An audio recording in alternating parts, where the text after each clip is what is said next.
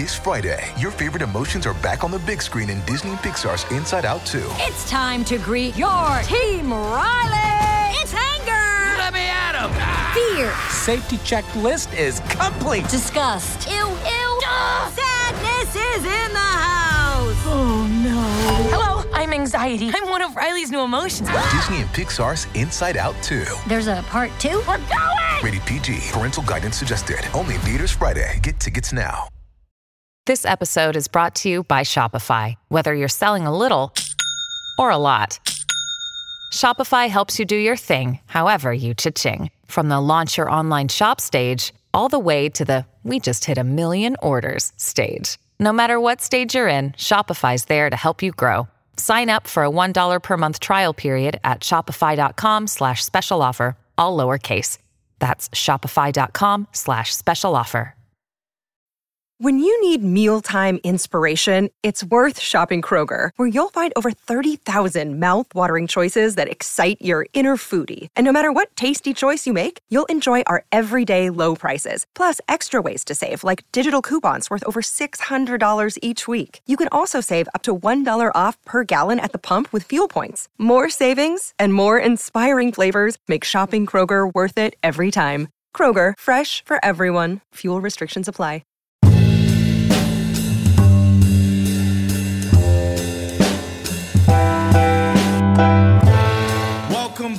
Ladies and gentlemen, to the latest edition of Woke Bros. Of course, I'm your host, Big Waz, aka Wosny Lambre. Or, or did I just flip that? I don't know. It's just- okay. This, this has been a been a long week, y'all. We're welcoming back our brother and comrade Michael Jamal Brooks. He took last week off, and now he's re-energized. He's like the Energizer Bunny today, y'all. Yeah. Yeah. And of course, as always, my other brother, Nando Vila. What's up, y'all? How's it going, brother?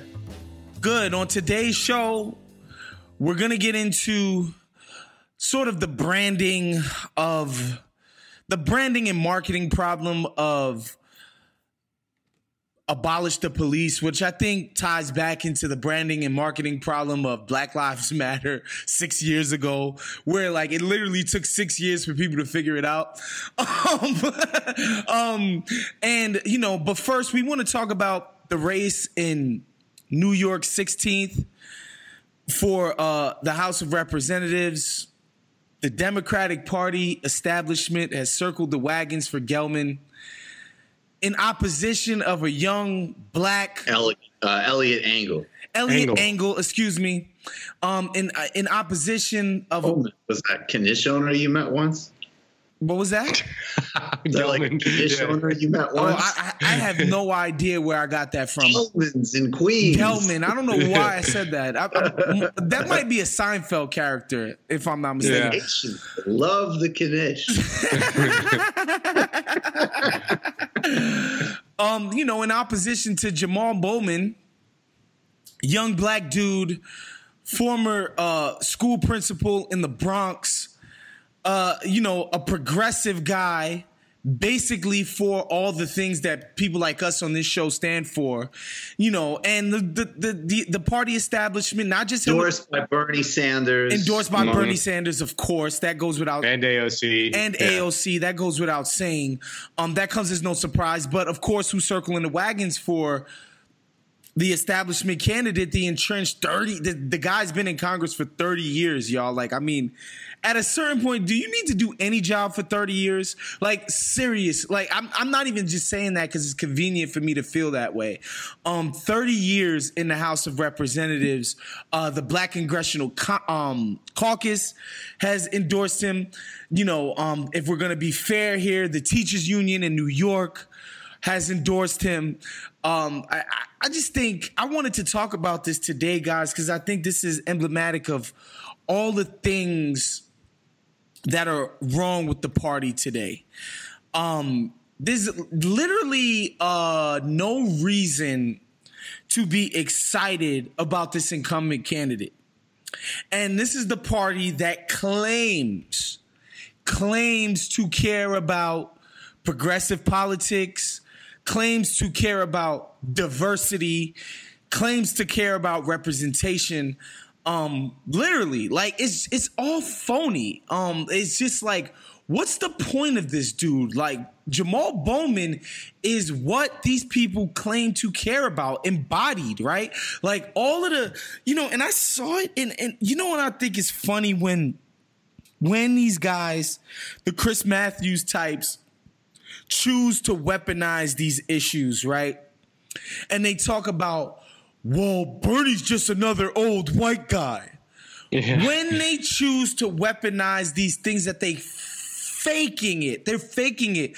They don't actually care about. I just remember that being used as a weapon against Bernie during the campaign, and now I don't hear it from any of these people in the establishment, right? Like I remember on MSNBC, all of these like you know centrist dem types, like, well, it looks bad that you know uh, Castro and Cory Booker and Kamala Harris Yeah. aren't getting the traction they deserve, and Bernie's just another seventy year old white guy, and blah blah blah blah. blah. and it's just like, bro, this is where it starts, though. In order to be developing future candidates for important positions in, like you know maybe sometime in the future if things go well with J- Jamal um, Bowman he can run for a senate seat. Maybe he can run for governor of New York. Maybe he can do like this is where it has to start. And so this idea that that uh, you know the power apparatus of the party has has lined up behind this incumbent establishment candidate is just annoying to me, Nando. Yeah, I mean it's it's like you said, the whenever they try to weaponize identity, just always know that it's always in bad faith. They don't actually care about even the narrowest form of diversity, right? They don't actually care about it. It only they only use it as a way to absorb progressive energy and spit it back in our faces, right? Because I mean, I think there are plenty of well-meaning people out in the world who say like, yeah, we should be more diverse. Like, and of course, we should be more diverse. But when when it's coming from these people, when it's coming from the party leadership, when it's coming from the media establishment, it is always disingenuous and in bad faith. I mean, this is uh, Elliot Engel is an old white guy. Uh, Jamal Bowman is a young black guy. Jamal uh, Elliot Engel has been endorsed by Hillary Clinton, the teachers union, the Congressional Black Caucus, you know, like the Congressional Black Caucus is endorsing this old white man over a young black man. You know, it just it goes to show that like the party power structures only care about power. They don't care about any of the issues that they pretend to care about just to basically mostly shame people into voting for them. Right. So yeah, this is just like a there, there, it's it's there hasn't been a more perfect distillation of something like this in a long time. I mean, this was just like this is absolutely perfect. And Jamal Bowman, he's a good guy. I mean, like you, know, you watch some interviews with him, he's he's the real deal. He look he supports all the things like you said that we support. He supports the Green New Deal. He supports Medicare for all. He supports an end to violent empire abroad. You know what I mean? Like which God Elliot Engel forbid you is- support that in the Democratic Party. Yeah, seriously. Well, and especially, especially Elliot Engel, who's the chairman of the House Foreign Relations Committee since 1994, and like one of the most conservative Democrats on foreign policy in the entire in the entire And hold Congress. on, Nando, before you go You know, on, and I think it's pushed important for that with we, that, well, uh, I think it's important that we highlight that because, again, and I want to make sure everybody who's listening understands because a lot of times we're going at a certain pace and we expect people to understand what we mean by an establishment dem, conservative, centrist leaning dem. Like, this is what we're talking about. This dude chairs the House Foreign Relations Committee right? um, cleared the budgets and voted in favor of every single foreign intervention, every over bloated, overdone military budget under the sun since 1994. Like, this is what we're talking about when it's like there needs to be a new way of thinking about how to be a Democrat, dude. Like, Yeah. you don't like, and, and I understand, honestly, in the 90s, this knee jerk um, reactionary idea that yo we need to sort of you know the sort of dick measuring contest of violence. We need to support the police state here domestically. We need to support every single war abroad. We need to show that as a democrat as a liberal that we're strong and we're not limp wrist liberals and blah blah blah blah blah.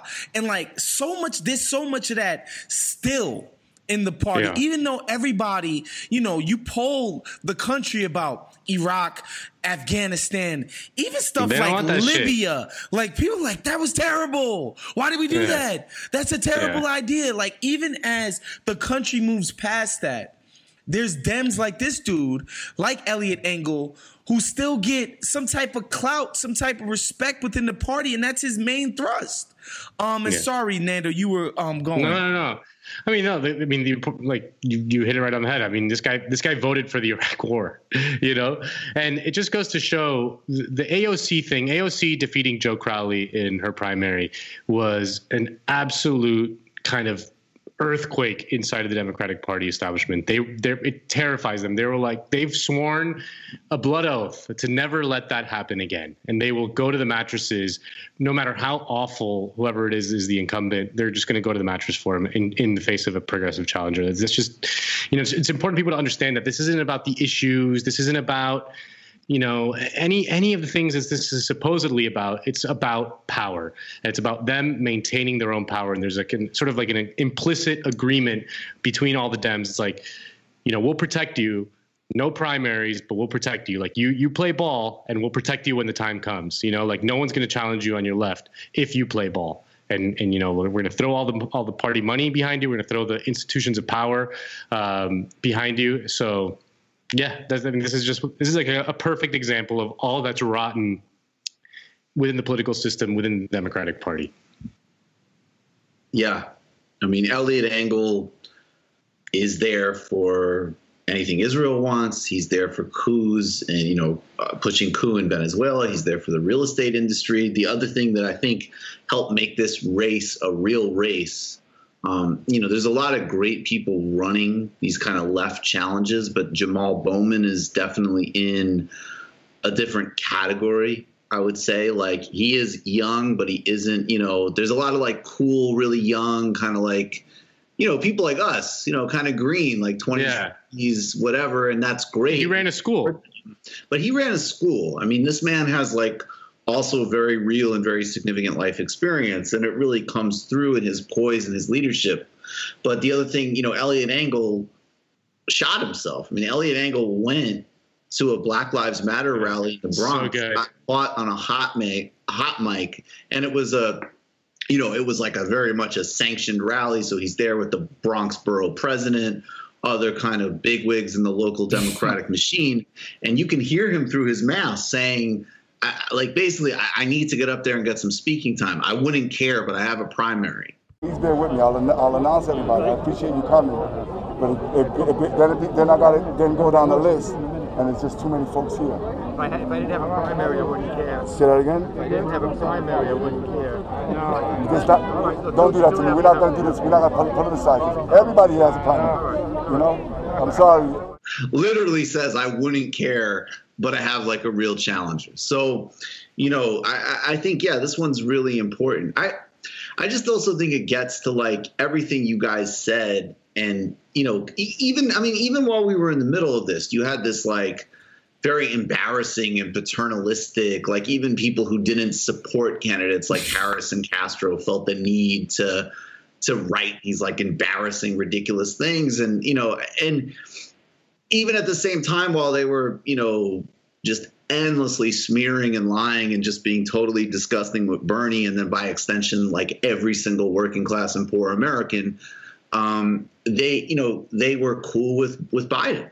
So like you know it's you know they were they were totally fine with Biden. And I, I just think the the irony is is that this sort of like shallow fake diversity politics that the Democratic Party leadership pushes forward. One of course they're totally insincere obviously. And I mean that's a given.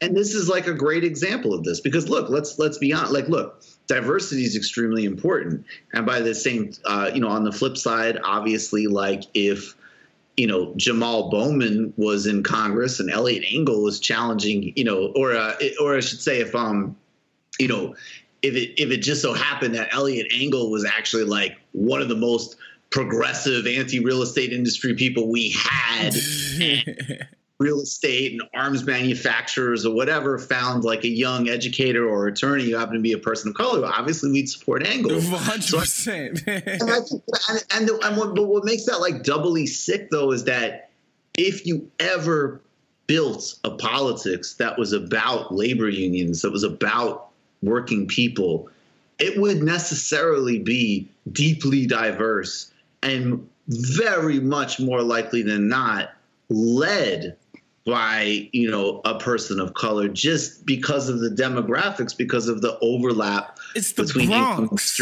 and racism so, so it's like so so it's so to me it's like so it's it's triply cynical because one of course they don't mean it even in their own terms second it's like embarrassing to actually say like because again if you just follow the logic of it it's like hey man we, what what are we doing? Not supporting like you know fucking alan keyes back in the day. He was running in the republican primary. He was the only black candidate for president. I mean obviously we needed to support him or you know Carly Fiorina, like she was the only, you know, we haven't had a woman president yet. Obviously, we need to support her. Like, you know that that just one dimensional logic, and then what they're actually actively fighting against by fighting against candidates like Jamal Bowman, who actually represent people, is something that automatically and necessarily would be like like the Workers' Party in Brazil is extremely fucking diverse. Right. Of course, represents workers,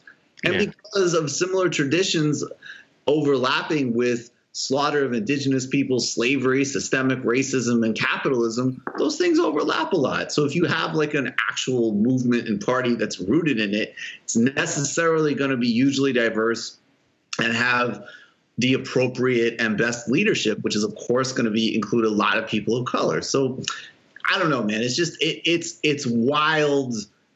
It just fails in every single way, and it is still kind of funny though. Like occasionally you see people, you know, surprised that Hillary Clinton would do this. And I, I mean, if you're surprised, I don't even, you know, I, I guess I'm getting grouchy because I'm just like getting to the point where it's like, it's like, I don't, I look at the shit that people obsess about all day and the things they think about and the controversy they try to generate. And then, you know, in, in ways that are, you know, are, are moralistic and stupid and sometimes honestly just like insane mentally. And then, I, there's still this like fucking fragility out there. Like, oh, I thought Hillary Clinton cared about that stuff. Hillary Clinton, you know, yeah. Nah, Hillary just- Clinton. This is the only race that she's weighed in on so far.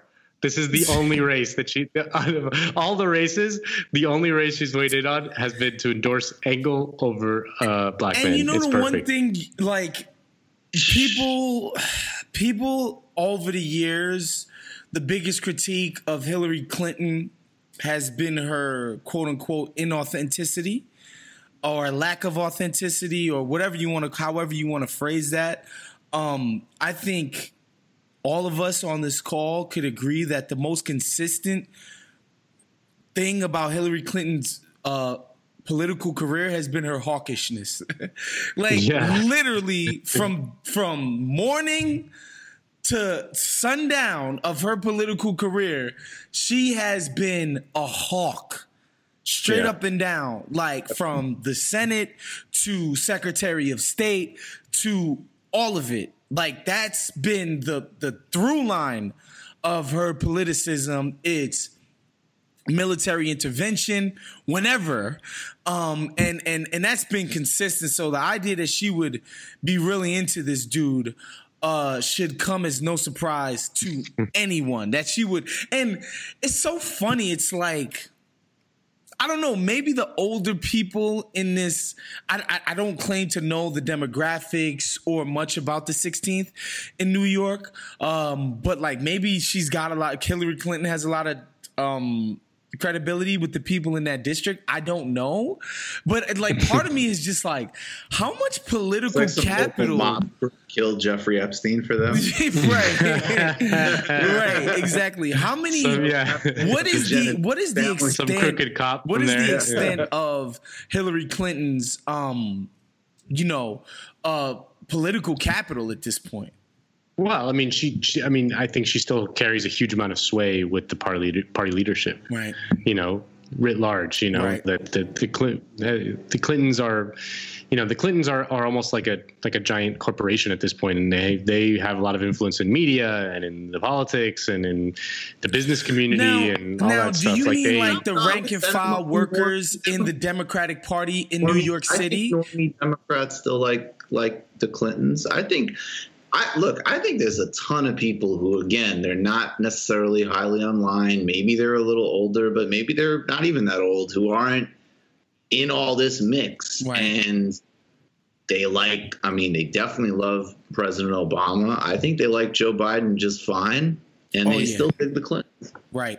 Um, and I think because it's something we should tap into uh, the congress the congressional. My grandmother in Florida, man, I'm sorry, I'm just a regret. She just loves President Obama, man. really likes Biden. She's a union, so she's got a little bit of like fuck you to the Clintons, but not really. Right. Like not like we do. Right, You know? right.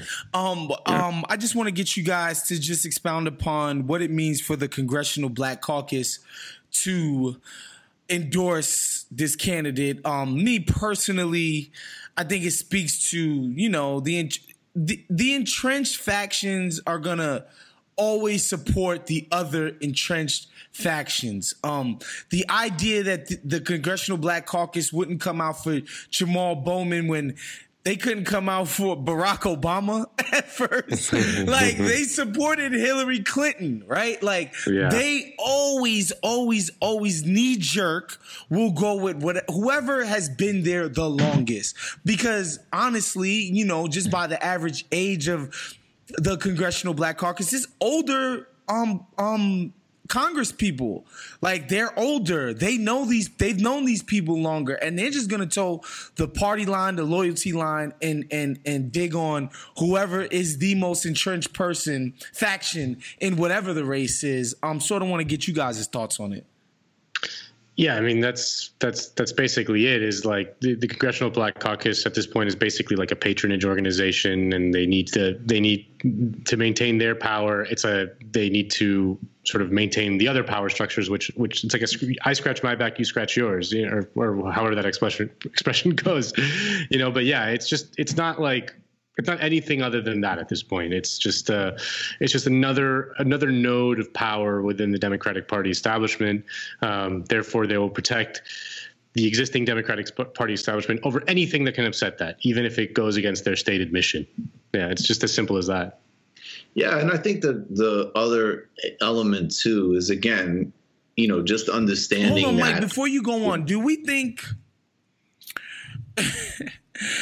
do we think that he would have courted their um their endorsement if he wasn't running against a black dude? Yeah. Yeah. It's true. Okay. Yeah. Okay. I think so. I think there's enough diversity in that district. okay. hmm I mean, I don't think he's. I mean, the truth of the matter is, though, is like I don't. I think he has not ran a competitive race. I want to say since like 2000. Wow. Yeah, it's been a So he probably years. hasn't yeah. really. I mean, I'm sure he fundraises seriously, but I mean, this guy, and you can see it. I mean, you almost feel bad for him when he's debating. He's like tired. Yeah. He's not He here. doesn't want to be there. I mean, what what he said to the on the hot mic, he was like, eh, the thing is also on the, on the hot mic, he had to say it twice because the guy couldn't even hear him.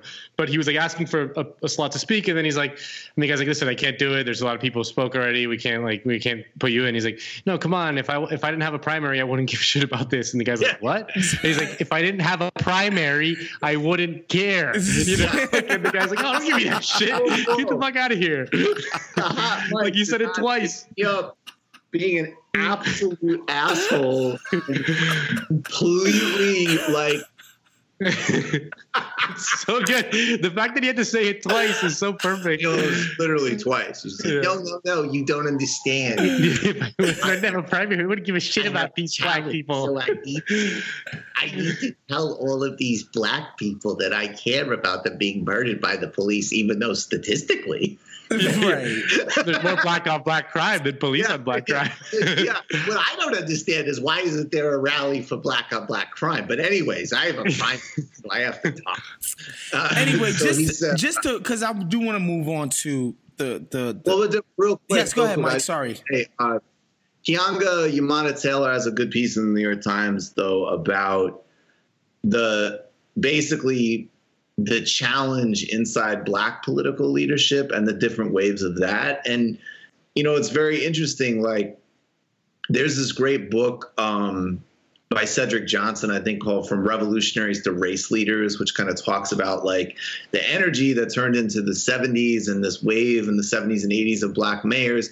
And it's not even, I mean, some of them were good, some of them were bad, but the reality is that because of where the world economy was going, and the ongoing legacies of racism and and and and segregation and all of these other dynamics like you know you, you all of a sudden had mayors coming in and they were the ones who were like cracking down on unions cutting budgets and Mm. everything. So there's that one and then you've got this like you know san francisco dc atlanta this gen x. I think two out of three of those mayors maybe three. I know san francisco and dc mayors both endorsed bloomberg.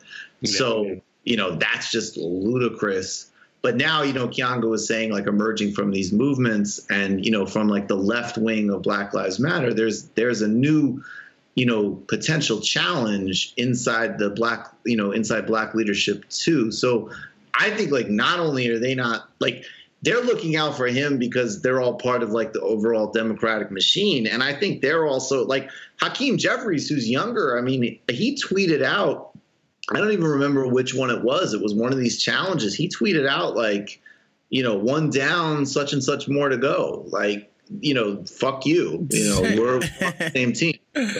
Um, and, Yeah. and, and before before we we move on from this, um, Nando had shared a screenshot of the um Angles Team Angle Angle for Congress Twitter account where the the the Biden brigade said, "Listen up, HRC is with Angle." Nancy is with Angle. Schiff is with Angle. Cuomo is with Angle.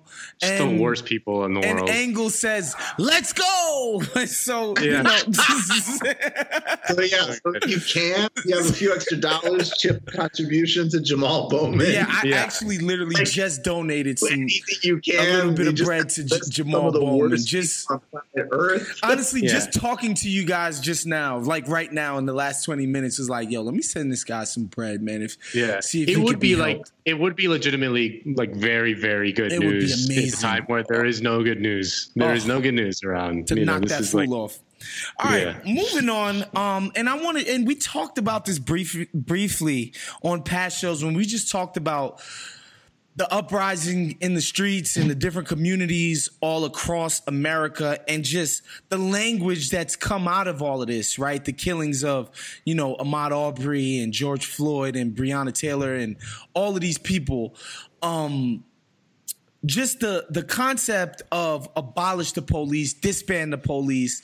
Uh, we've seen it in Minnesota already, where the chief actually gets up at a press conference and they say, "So what happens if somebody gets robbed right now?" And she said, "We don't know," which I just thought was just like. Woo, 2020 is crazy. You know what I'm saying? Like the idea that a police chief could get up at a press conference and say that. Um, and that's that's just where we're at, you know.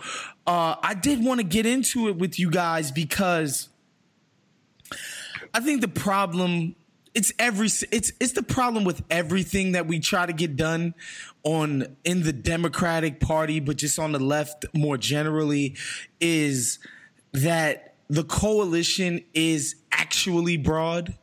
Like Mhm. there actually is a broad coalition. And so to focus a message, to make a message concise that actually satisfied the the breadth of the coalition is so much more difficult than it is on the other side because getting a bunch of white people in line is just easier even if you're talking about young old um middle-aged white people when you talk about the age um, the age range of black, brown, Asian people, uh, indigenous people, um, and just you know just the differences in those cultures and those communities, it becomes a lot more difficult to focus a message, right? Um, and so. I brought up Black Lives Matter earlier because in 2014 or 13, when the movement or the sloganeering of the movement on the streets started happening, I remember in real time thinking, and I don't know if I even said this on any of our stuff, was just like, look, obviously I get Black Lives Matter, but if your messaging is such that every time somebody who's not completely with it and hip to it hears it, they recoil and immediately want to be against it, immediately want to rebut it, immediately want to be like, what the fuck is that?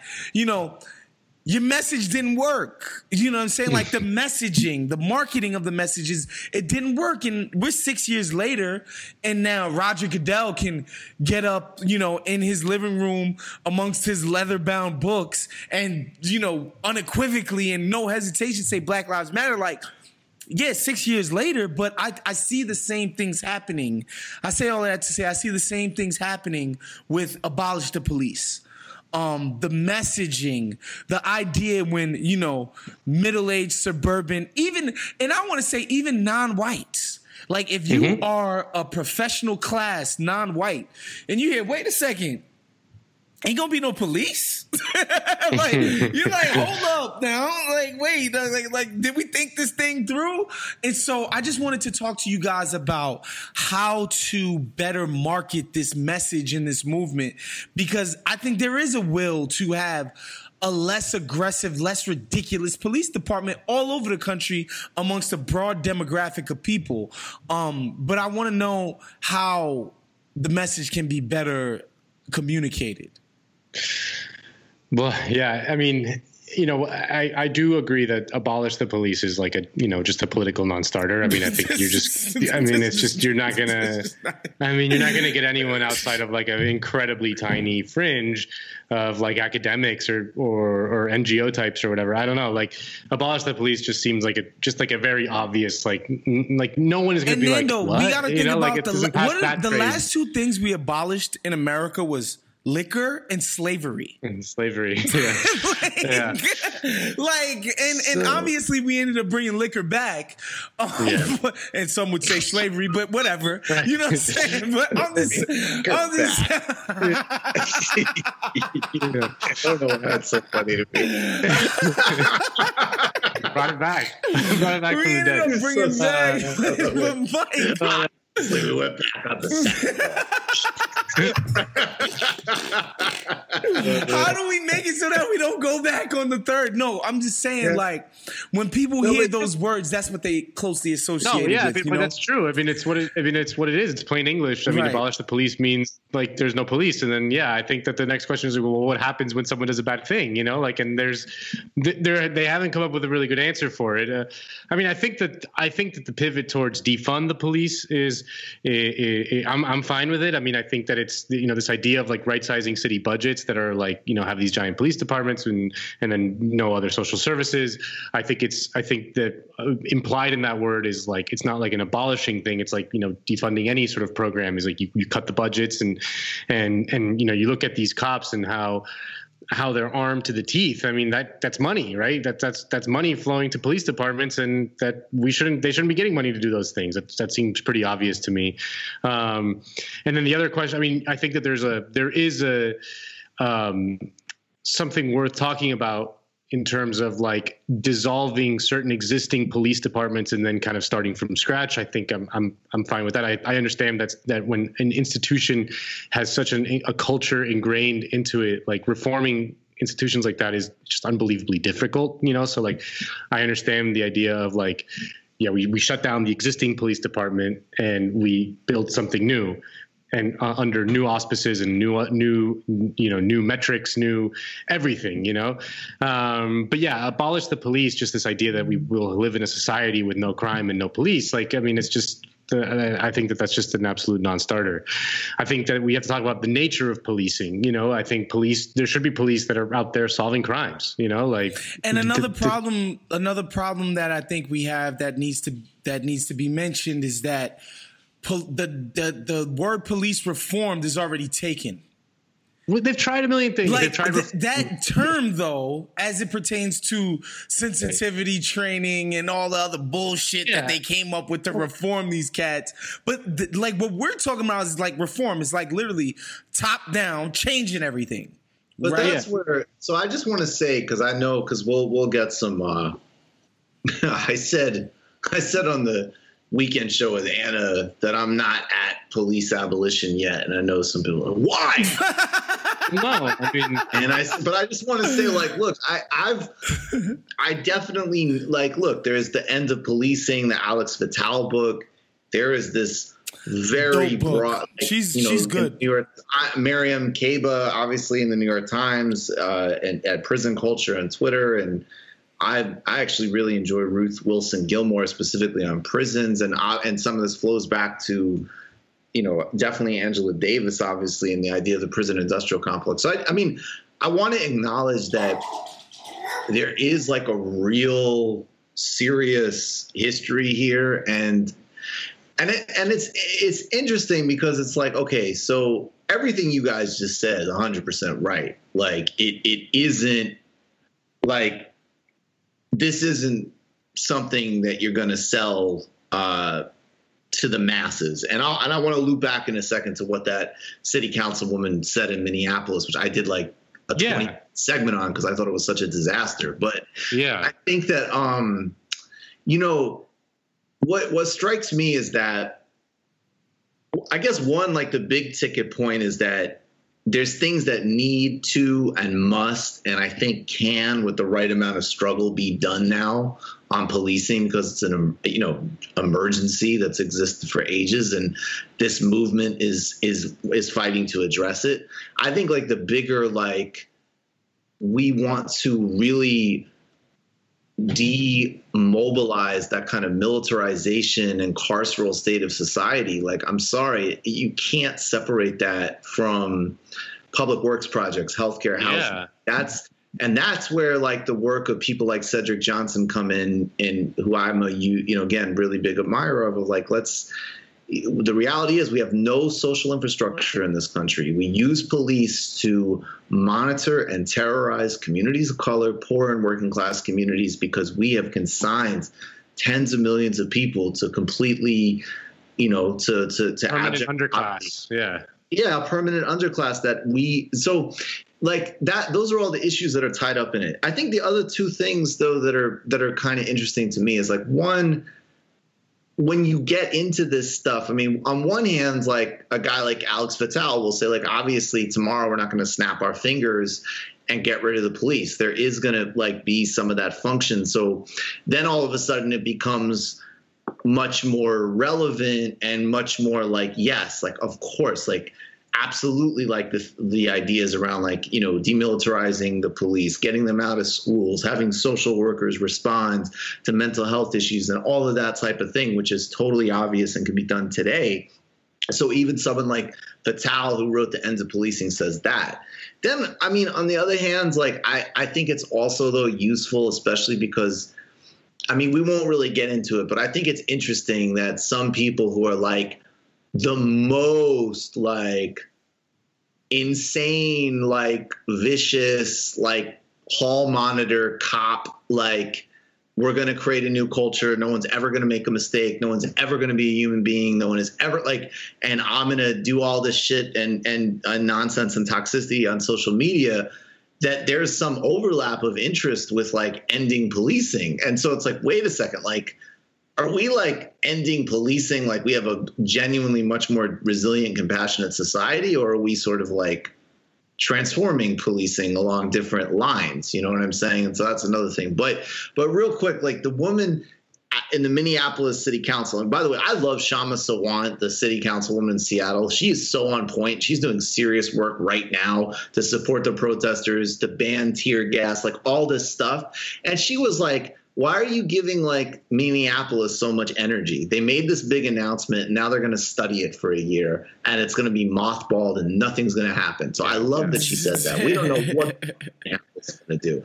And honestly, the way the the trajectory of things are now could end up way worse. But the point was was that when the city council president was asked on CNN, what happens if like, you know, someone's breaking into your house or whatever? She's like, well, I think you're gonna like some people are gonna have to like check their privilege about that. Yeah, no, come that on. was That's- so Jesus fucking Christ. demented, both in terms of selling the issue, Oh but also in terms of, like, yeah. and I always go back to Cornel West. Like Cornel West was like, the racism of policing is about democracy every single person wants security and democracy.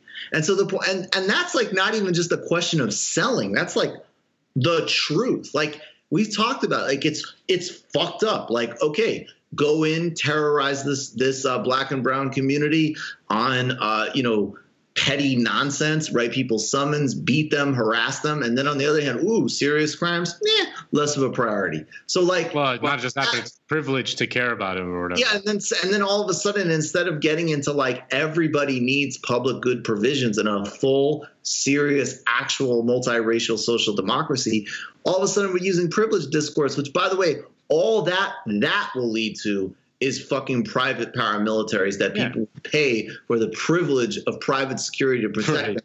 And that's even worse than where we are today. Well, AOC's line was even bad on it. Like, I mean, AOC had when, was asked about. It, she's like, "Well, it's easy to imagine uh, that you just look at the like a, a, rich white suburb, and it's like, whoa, whoa, whoa, whoa, whoa, rich white suburbs have very big police departments. Like the Beverly Hills Police Department here exists and it's well funded and you know it's you know what i mean? Like they don't they're not they're not living without police.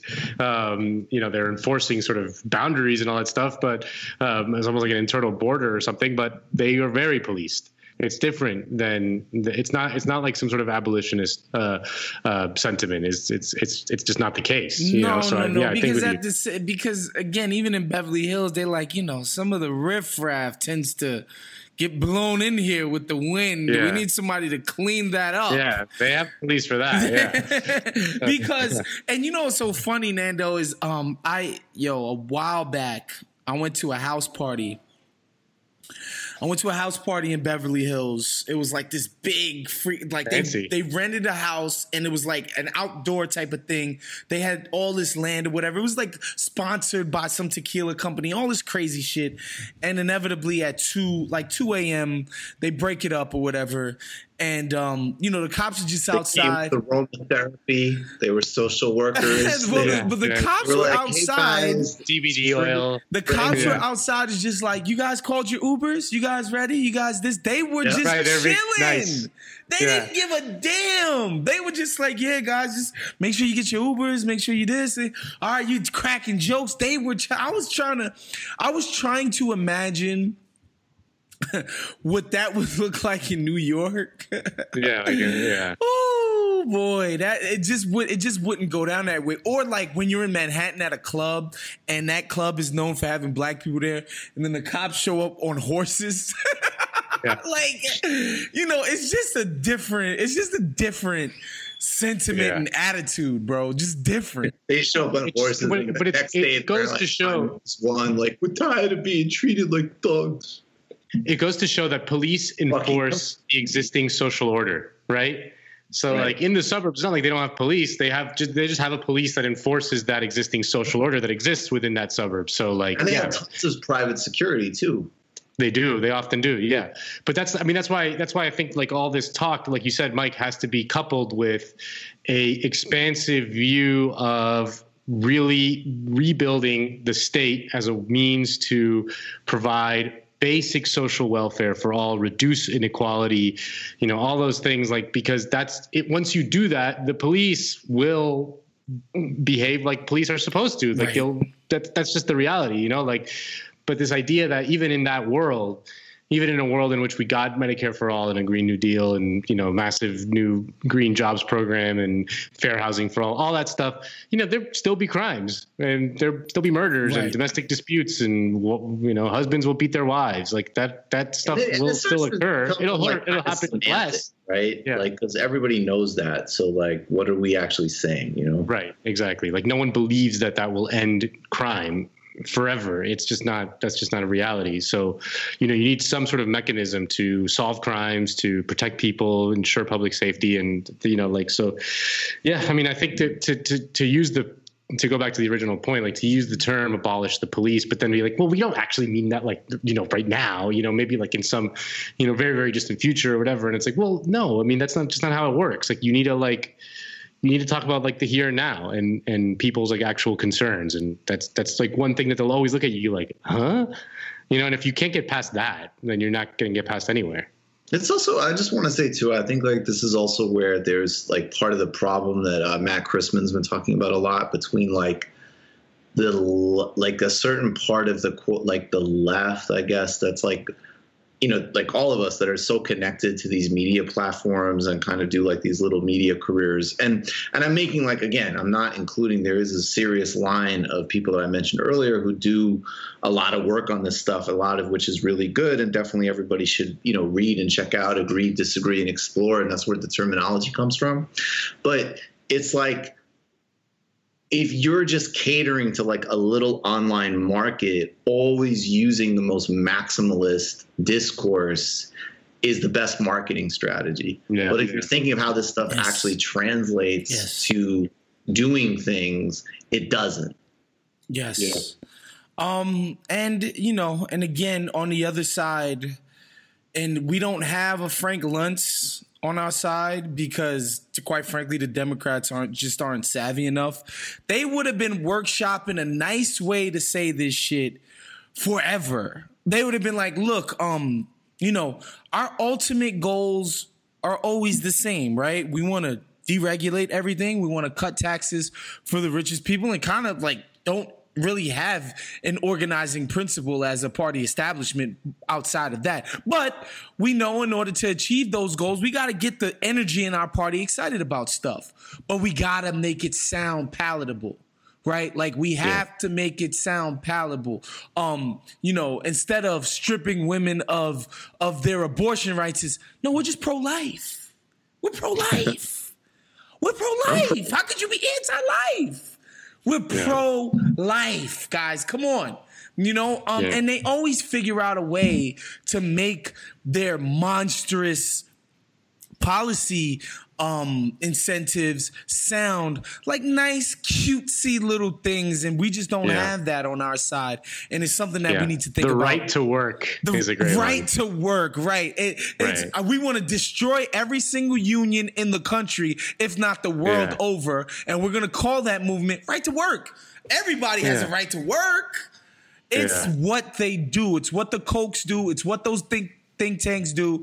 It's what those they would have focus group the hell out of freaking abolish the police, right? Um, but at the same time, the party apparatus that's supposed to be, you know, basically getting our stuff or the energy of their party to look good in public, they don't actually want none of this shit. No. They don't actually ca- and and and the thing about the Republicans is like whether they want it or not doesn't matter. It's what's going to get us to our end goal. Right? It's what's going to keep us elected. It's what's going to keep our people in the streets. Doing this is what gets it going. It's so like whatever, man. The Dems going Dem. Um I just want to say before we go, just a couple of things um, that's in the news. Uh, that's just not in the news. It's just on Twitter. Uh, Beethoven is black or was black. Oh man, I miss Chris Matthews, bro. a lot of people don't know this, Wait, but what? like all of the credible Oh. accounts of Beethoven's appearance is like at the very worst he was mulatto, meaning he was half black and something else. Um, but I'll probably spend 30 minutes on TMBS on Tuesday doing this. Okay, but Beethoven was black, and also one of my followers hit me to a, another pretty cool historical correction. J. Edgar Hoover, part black, was black. part black, Really? Nice. part black, Uh, part wow. black, part Hell yeah. black. So, if this that- guy was closeted if- gay if the and black. sensualist is not disproven there. I don't know what can disprove it. Thank you, man. Thank you again, Mike. Welcome back to the show. I'm happy you came back, energized and better than ever. Of course, Nando out in Santa Monica. I know you catching waves, man, over there. Yeah, baby. Cowabunga, dude. yeah. know you catching waves at the beach. Make sure you become a patron of Count the Dinks and TMBS. Make sure you subscribe to Let's Pot It Out. Nando's Entourage Pod still going strong, still as funny as ever. Of course, make sure you subscribe to the the mailbag feed and the Black Opinions Matter feed. Man, make sure you just you know what I mean, going out there doing what you do. But support yourself, support your family, man. Support us. Uh, we'll see you guys next week. We're out of here.